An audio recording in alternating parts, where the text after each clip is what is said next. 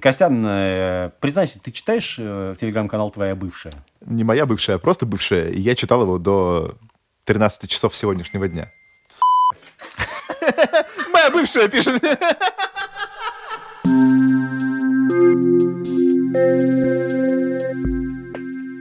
Привет, это «Медуза в курсе», еженедельный подкаст «Медузы» про все самое интересное, актуальное, примечательное.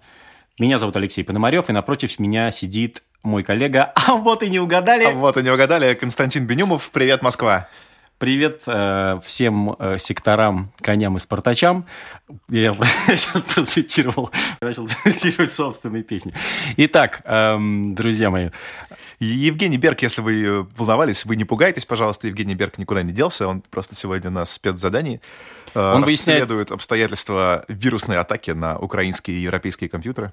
Да, он выясняет личность загадочного персонажа по имени Петя. Петя. Петя, как говорят у них на Западе. А, Евгений сейчас пересекает э, предположительно в собачьей упряжке Платогин Дукуш, но мы пытались ему дозвониться. Евгений? Алексей.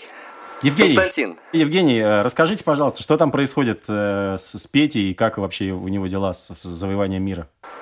Петя отличный чувак. Он э, появился на свет год назад и действительно заблокировал массу компьютеров по всему свету. Как это происходит? Вы в какой-то момент включаете свой компьютер, а там сообщение от Пети. Здравствуйте, заплатите, пожалуйста, 300 долларов в биткоинах, или вы больше не увидите свои файлы. Дело в том только, что э, нынешний вирус, который атаковал Украину, а потом и весь мир 27 июня, это не совсем Петя. Вы все напутали, ребята. Вот это поворот! Пояснитесь. Да-да-да. Пояснитесь.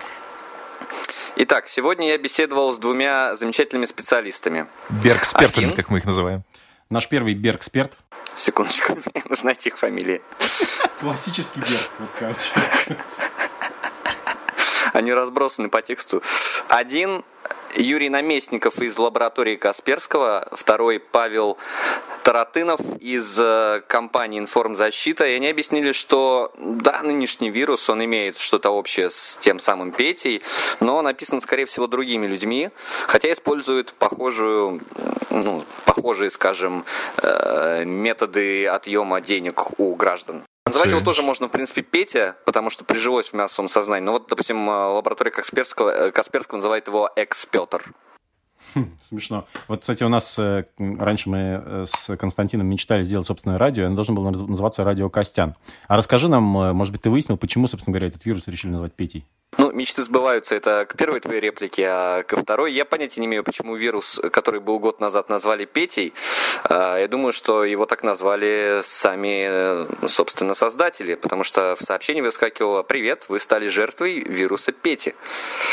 Собственно, что он делает, этот вирус? Давайте я вам расскажу, вам, наверное, интересно, вы горите от желания узнать. Ты просто невероятно заинтриговал. Так вот, когда этот вирус попадает вам в компьютер, Кровь. и я должен заметить, что этот компьютер обязательно должен быть на винде, с маками не прокатит, он э, э, скачивает шифратор из сети, и потом атакует э, ваш жесткий диск, э, вызывая синий экран смерти. Вы, естественно, перезагружаете компьютер.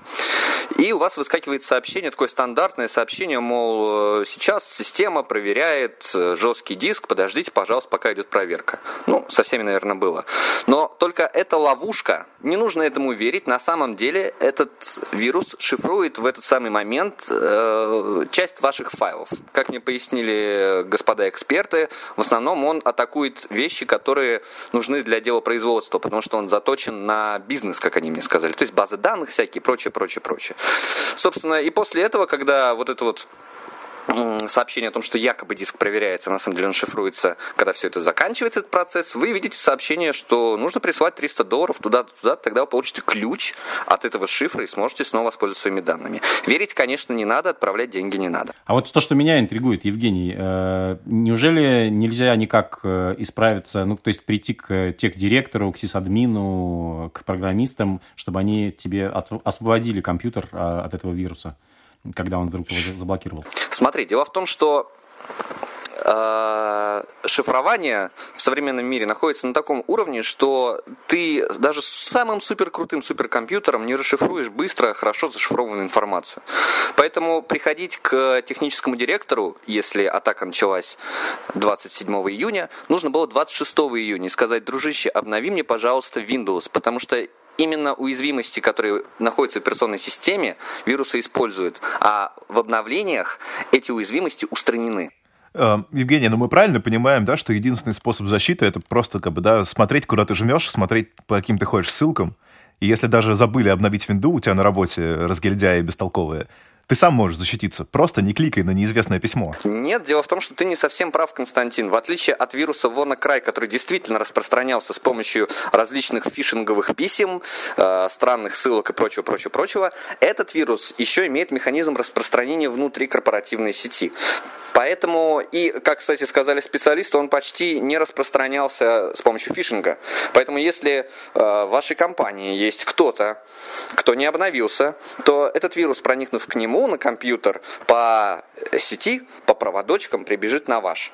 Но нужно, конечно, все равно обновляться, нужно обновлять сигнатуры обязательно э, и стучать по голове своей технической поддержки, чтобы она за всем следила. А такой вопрос, давай как бы поговорим э, на бомбящую довольно тему, да, в начале, когда э, только началось распространение, собственно говоря, этого вируса, э, оно началось с Украины, и там заблокировалось все, начиная от компьютеров в банках, э, на телеканалах, в аэропорту Борисполь и даже в правительстве. Все абсолютно верно, да. И, кстати говоря, сразу же Служба безопасности Украины в тот же день обвинила Угадайте, кого? Германия. А, абсолютно правильно. да, конечно. Кросс и Deutschland. Нет, естественно, досталось России. Э, СБУ сказала, что за этим стоит Россия. Нам в комментариях э, прибежали какие-то люди, которые говорят, что во всем виновата Россия. Э, продолжая ферический парад паранойи, нельзя не вспомнить заявление пресс-секретаря Роснефти Михаила Леонтьева, а Роснефть тоже подверглась заражению, который сказал, что, по его мнению, рациональным мотивом для атаки могло быть убийство компьютеров Башнефти. Но это, кажется, дочка, если я ничего не путаю. Но в итоге эта версия про Россию не нашла же никакого подтверждения. Да нет, конечно. Непонятно, кто... Вообще неверно говорить про атаку. То есть это вирус, который просто использует уязвимости. Он никуда не целится. И э, на самом деле у Леонтьева просто никто компы не обновляет, ну, винду не обновляет. И поэтому и произошла вся эта ужасная ситуация. Никуда не ценится и гораздо выше ценится, поэтому... Да, ну как пела группа Radiohead, I may be paranoid, but not an android. Спасибо Евгению Бергу за информативное включение. Я вернусь к своим э, собакам в упряжке, потому что они проголодались.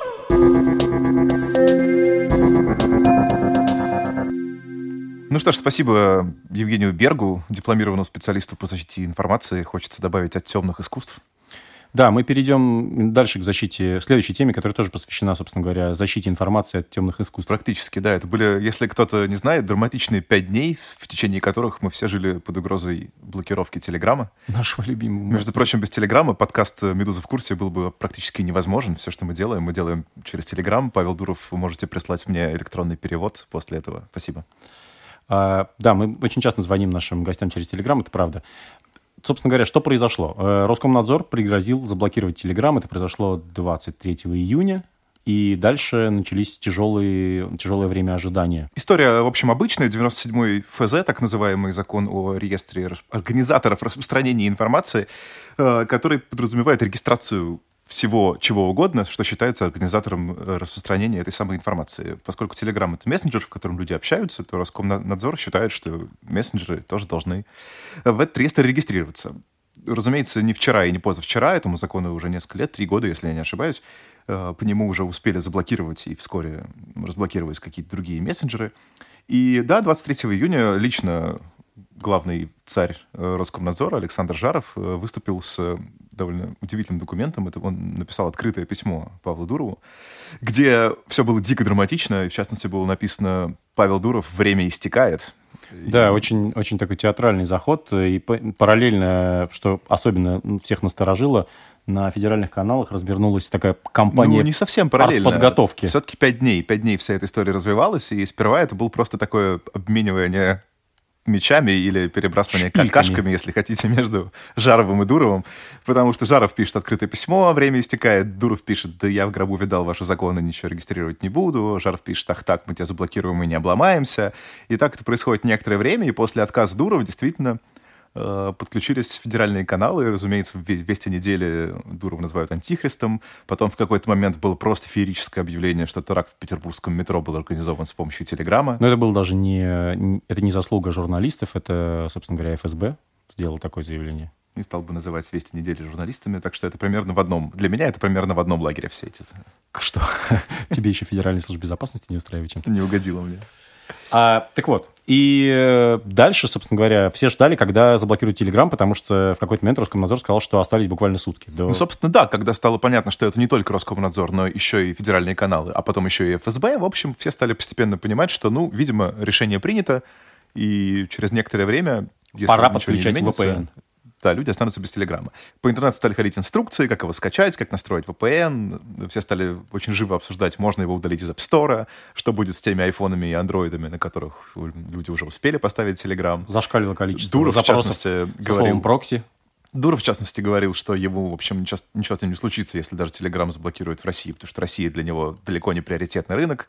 В Иране, например, у Телеграма гораздо больше пользователей и так далее, и так далее.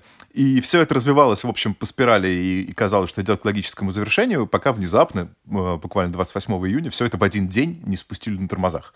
Потому что сперва сам Павел Дуров неожиданно написал на 10 абзацев пост ВКонтакте, что вообще-то все данные, необходимые для регистрации в Телеграм, э, в реестре находятся в открытом доступе. Э, вот ссылка на эти данные, господа из Роскомнадзора, если хотите, ради бога, добавляйте. После этого Роскомнадзор немного почесал репу, и Александр Жаров сказал, ну, это, конечно, типа довольно странная форма регистрации, но мы не будем придираться к мелочам, а зарегистрируем сами. Спасибо, Павел. Но все свободны. Удивительно, как э, действительно быстро разрешилась эта ситуация, с учетом того, что до этого были прям томительные дни ожидания. Телеграм возглавил э, список э, топ App Store российского по скачиваниям, потому что все напоследок хотели скачать себе Телеграм, даже те, кто им раньше никогда не пользовался. Телеграм-канал Медузы, кстати, подписывайтесь. Э, прирост тоже на чуть ли не на больше пяти тысяч человек, что нам приятно очень. А, но в итоге это обернулось просто ничем, потому что, на самом деле, Телеграм не уступил ни одной своей позиции, как бы, да, фактически просто предоставил данные, которые и так были в открытом доступе. Ну как, при этом пост Дурова выглядит довольно, как, довольно прогибно, честно говоря, если его почитать. То есть, с одной стороны, он с одной стороны, это похоже на троллинг. Дуров действительно говорит, что, да ради бога, вот все есть в открытом доступе, типа вы дураки, если сами этого не видели. С другой стороны, это все равно пост, в котором он эксплицитно соглашается сотрудничать с, Рос... с Роскомнадзором, чтобы он там не говорил. Но у меня было такое ощущение, что это именно тот, как бы, та степень Э, победы, которую Дуров хочет дать почувствовать Жарову, чтобы он... Э... Это не победа ничья, это деэскалация. Об, обе стороны, и Дуров, кстати, первым проявил эту инициативу, пошли на понижение, на, да, на, на то, чтобы урегулировать конфликт. Ну да, просто спустили пар, собственно говоря. Открыли клапан. Ну, в общем, не праздный вопрос, действительно, сможет ли Роскомнадзор при желании заблокировать Телеграм, да, и что произойдет, если Роскомнадзор этим желанием загорится. Ответить на этот вопрос нам технический директор «Медузы» Самат Галимов. Привет, Самат. Привет.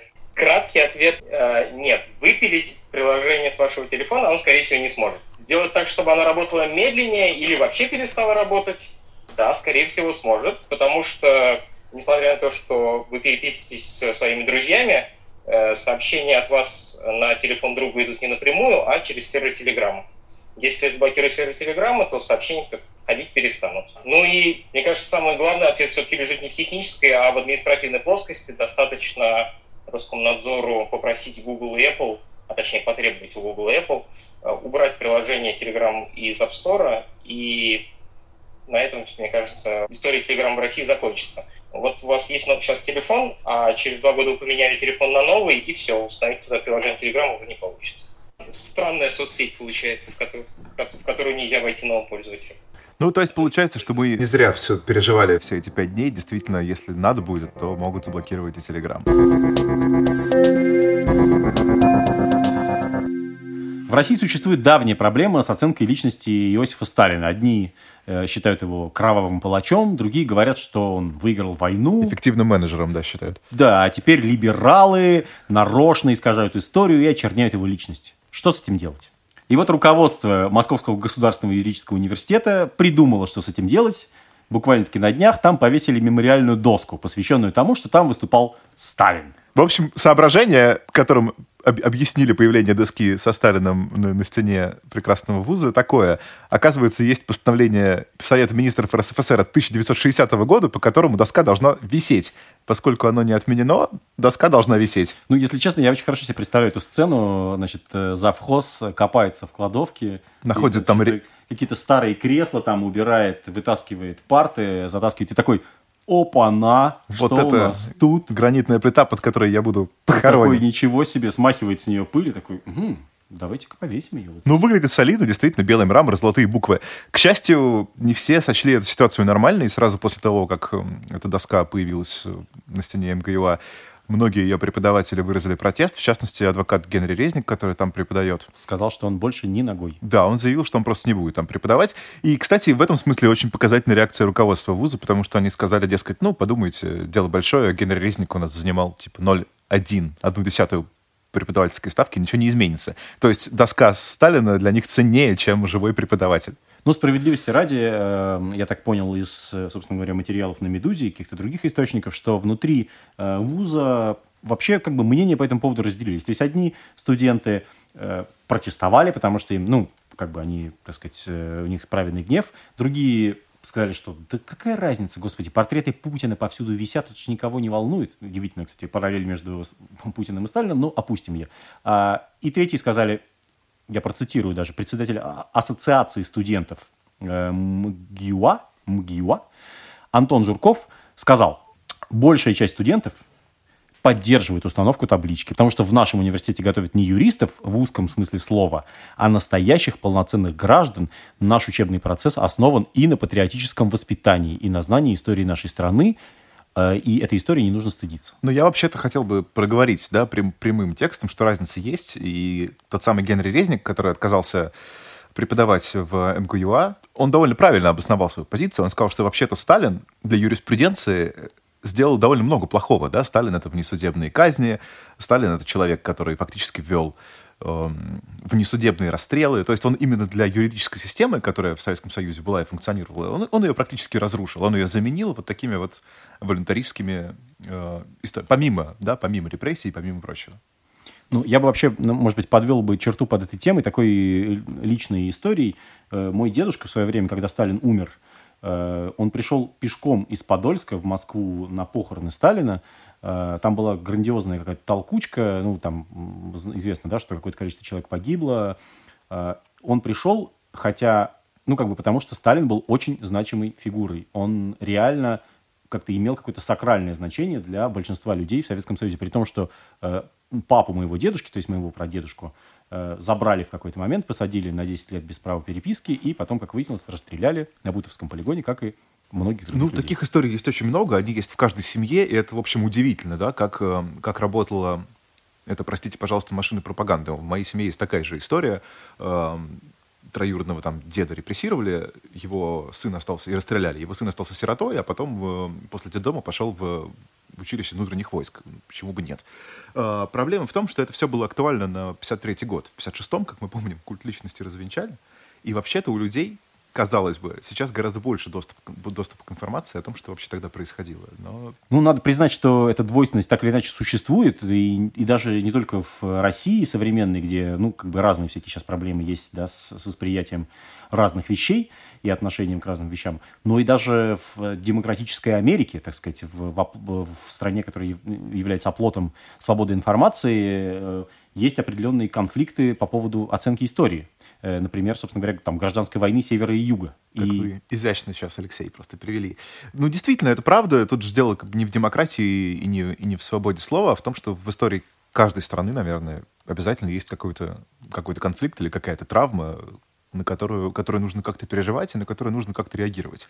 Для нас, э, без, безусловно, для нас такая травма — это Сталин. Это его фигура, это его режим, сталинские репрессии, лагеря и так далее. А в Америке Действительно, да, в Америке такой же. Ну, я думаю, что по силе, наверное, примерно сопоставимое. Это то, как, э, как американское общество осознает, э, анализирует и переживает гражданскую войну. Есть два мира. Есть мир севера, который живет, который свободный, у которого свои герои. Да? Все, все герои американского севера — это пионеры-первопроходцы, не знаю, прекрасные какие-то люди, которые покоряли, там, не знаю, Гаявата, Лассаль, кто угодно. А у южан свои герои. И как-то так получилось, что эти герои южан, там, генерал Ли, генерал Джексон, э, генерал Боригар... Это, все герои генерала. Ну, потому что это же, это же эпос, который сложился после войны. Э, и это действительно, как бы, если посмотреть на этих людей, они действительно рабовладельцы, они действительно жест... очень многие принципиально жестокие. Один из э, героев конфедерации, э, верхов... верховный судья Тейни, это человек, который лично провел через Верховный суд решение о том, что американские негры не являются гражданами США. То есть на них не распространяются права и свободы, которые гарантирует Конституция.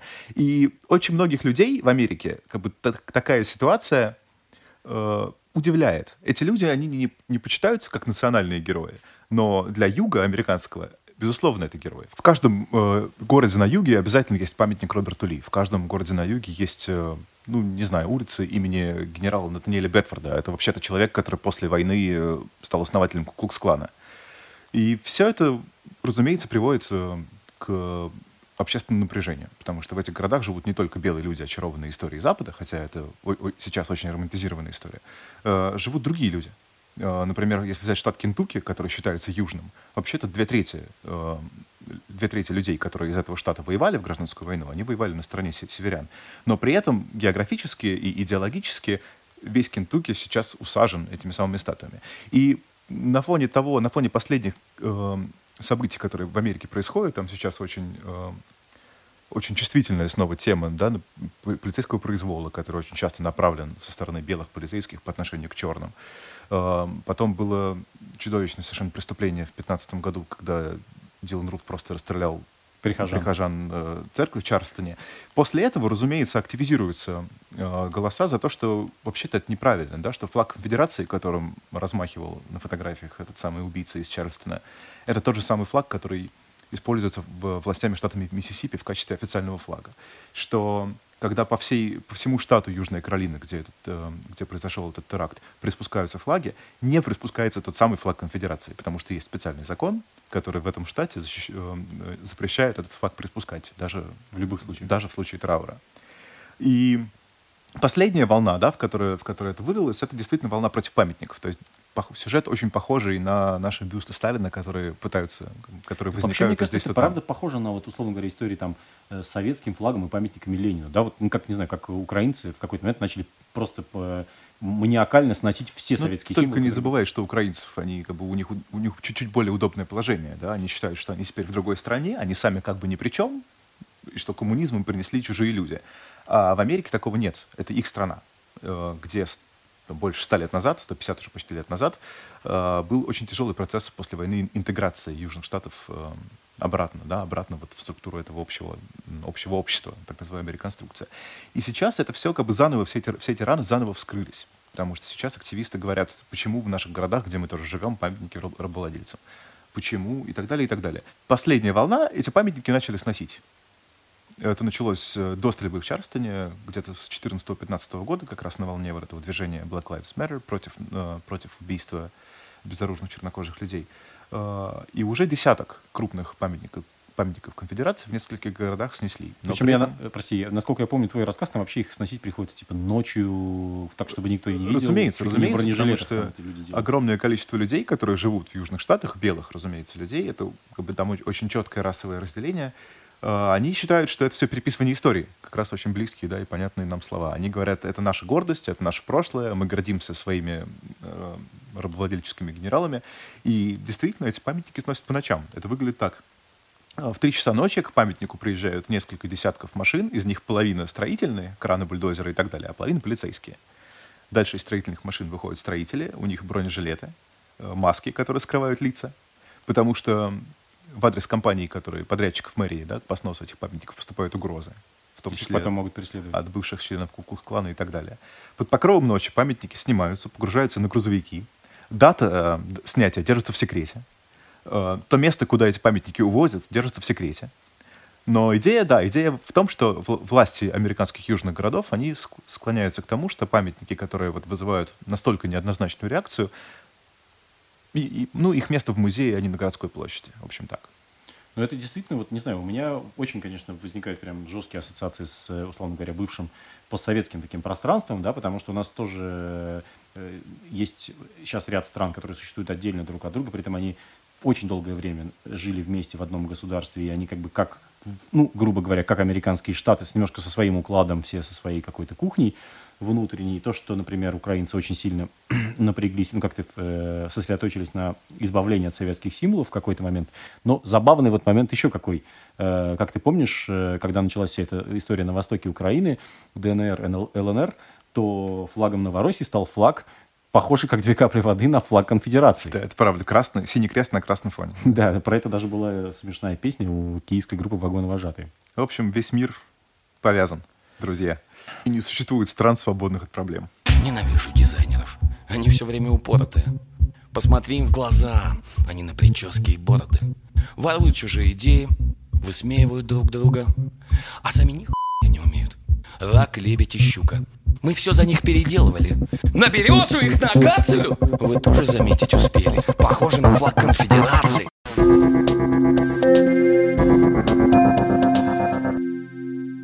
Очень непросто с этим смириться, Константин, но в этом году исполняется 20 лет, 20 лет первому Гарри Поттеру. Казалось бы, это было вот только вчера. Да, как с этим жить, не ясно. Получается, что Гарри Поттер такой же старый, как э, фильм «Брат», или альбом Radiohead «Окей, компьютер». Или, как подсказывает наш э, режиссер Роман, как альбом «Мумий тролля морская». Это вообще когда все это было? Господи! Ну, как бы казалось бы, мы были так молоды в этот момент. С Гарри Поттером очень интересная история, потому что это вещь, которая произошла при нас, да, как бы, когда мы взрослели, не знаю, Э, в, в, нашу, в нашу эпоху, и при этом она сейчас стала классикой. Именно так. Я вообще прекрасно помню, э, как когда вышел первый Гарри Поттер, мне было типа лет 13, я думал, господи, какие-то детские книжки совершенно неинтересно когда вышел последний, да, из, э, из классической септологии «Дары смерти», я со всеми уже сидел со своими друзьями и ждал, пока ликнется пиратская рукопись, там, потому что уже было невозможно, уже очень хотелось прочитать. И это все, то есть от первой до седьмой книжки прошла вот целая Ну, для меня крутость Гарри Поттера, в частности, в том, что там, конечно, от очень детской истории это все как бы развивается в то, что это как, не знаю, как какие-нибудь там, условно говоря, хроники Нарнии или что-то такое, где э, очень круто поставлены вот эти вот моменты типа отношения, там, э, права меньшинств, да, ну, как бы, как вот этот конфликт маглов и не маглов, да, то есть, как бы... Грязнокровок Да, да, грязнокровки. Это все очень, это очень все, как бы, вписывается в э, как бы нашу жизнь в процесс, в какие-то общественные такие политические штуки. Ну, ну, я всегда, честно говоря, больше гораздо думал даже не об этом, а о том, как круто, наверное, когда ты ребенок, иметь книжку, которая взрослеет с тобой, да, которые там и герои взрослеют, но и сюжет там постепенно становится все более и более зловещим. То есть, когда тебе, допустим, 6-7, э, ты читаешь первую книжку про своих сверстников, и когда тебе, допустим, 15-16, ты читаешь последнюю. Вот это прям самый кайф. Я, конечно же, завидую тем, кому было на момент выхода первой книжки не 13, как мне, а вот кто был вот в том, в том же возрасте, что и герои. Ну вот мои дочери как-то знакомились так постепенно тоже. Они где-то до четвертой книжки, по-моему, дочитали сначала, а потом уже только там спустя пару лет э, рискнули перейти к следующим. И сейчас э, моя старшая дочь носит на себе... Э, Шарф Слизерина. Да-да-да, этот э, амулет даров смерти. И меч Гриффиндора.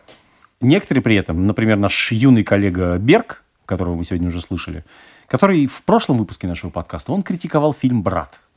Он также скептически относится к Гарри Поттеру. Ты Бергу дай покритиковать только, это понятно. У Гарри Поттеру может быть ряд вполне легитимных претензий. Да? Никто не, не спорит с тем, что это больше, чем просто детская книжка. Гарри Поттер, он как «Звездные войны», он как, как «Мумитроль». Да? Это что-то, что вошло в культурный код и повлияло на, на поп-культуру очень сильно.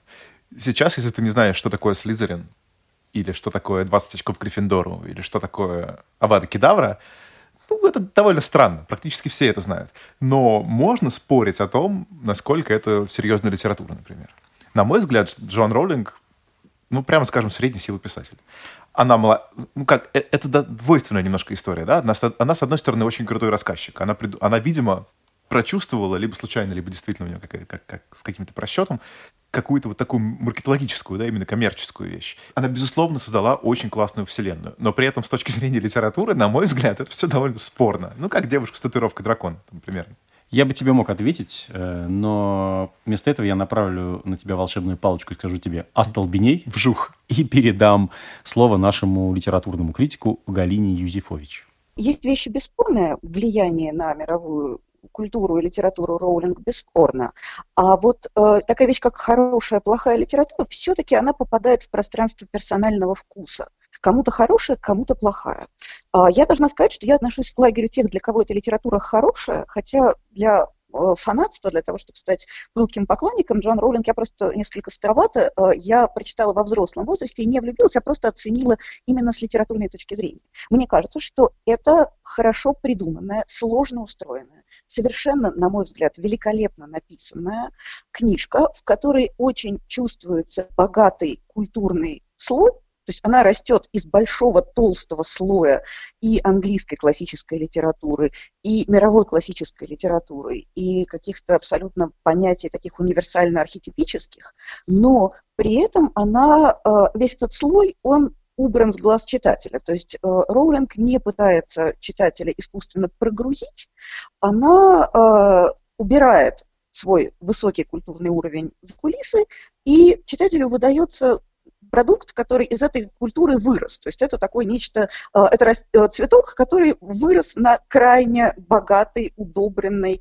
э, обильной почве.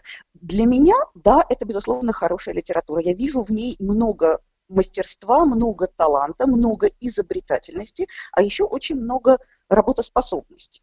То есть я вижу, что многие места Джоан Роулинг давались с трудом, и видна, видны следы ее работы.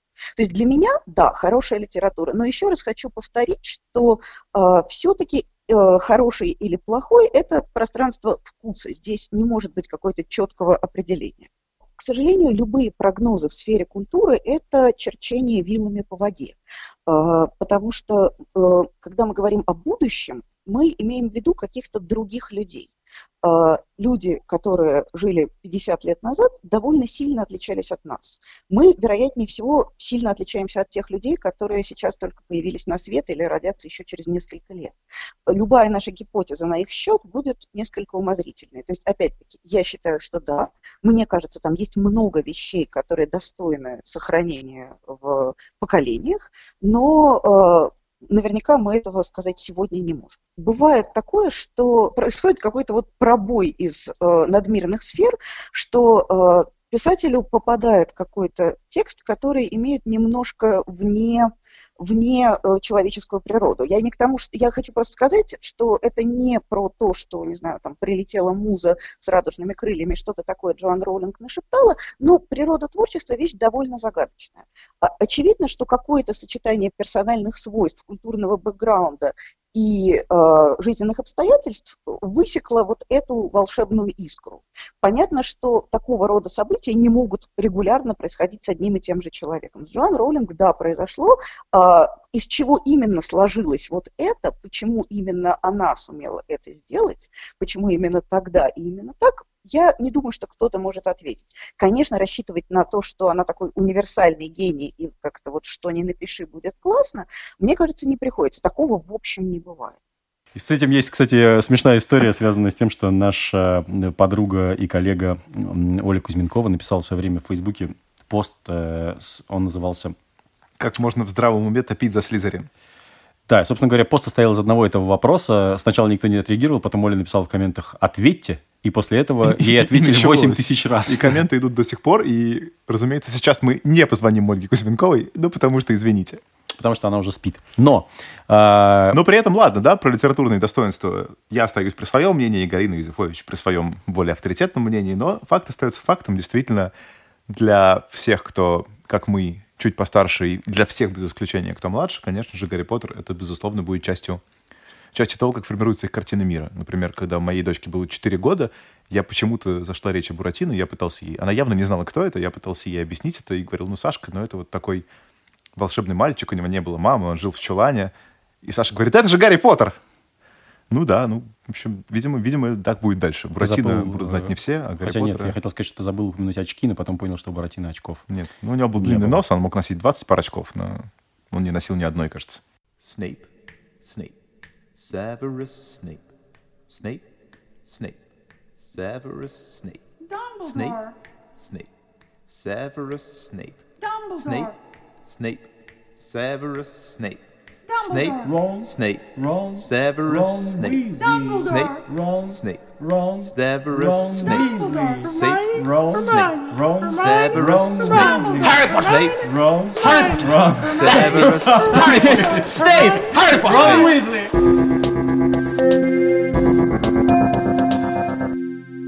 Ну что ж, это была «Медуза в курсе», еженедельный подкаст «Медузы», Алексей Пономарев, э, Константин Бенюмов. Спасибо студии Латвийского радио 4, которая нас сегодня приютила. Слушайте нас через неделю. Авада Кедавра. Понемногу солнышко встает, слава богу. Утречка грядет, вот и Петя песенку поет на рассвете. Утро настает, только плохо Спали мы вчерась очень плохо Чувствуем с утра, значит будет День похож на ночь и ничто не Сможет нам помочь. Мышки-блохи, клоп-клоп-клоп Делишки плохи, оп-оп-оп Мышки-блохи, клоп-клоп-клоп Делишки плохи, оп-оп-оп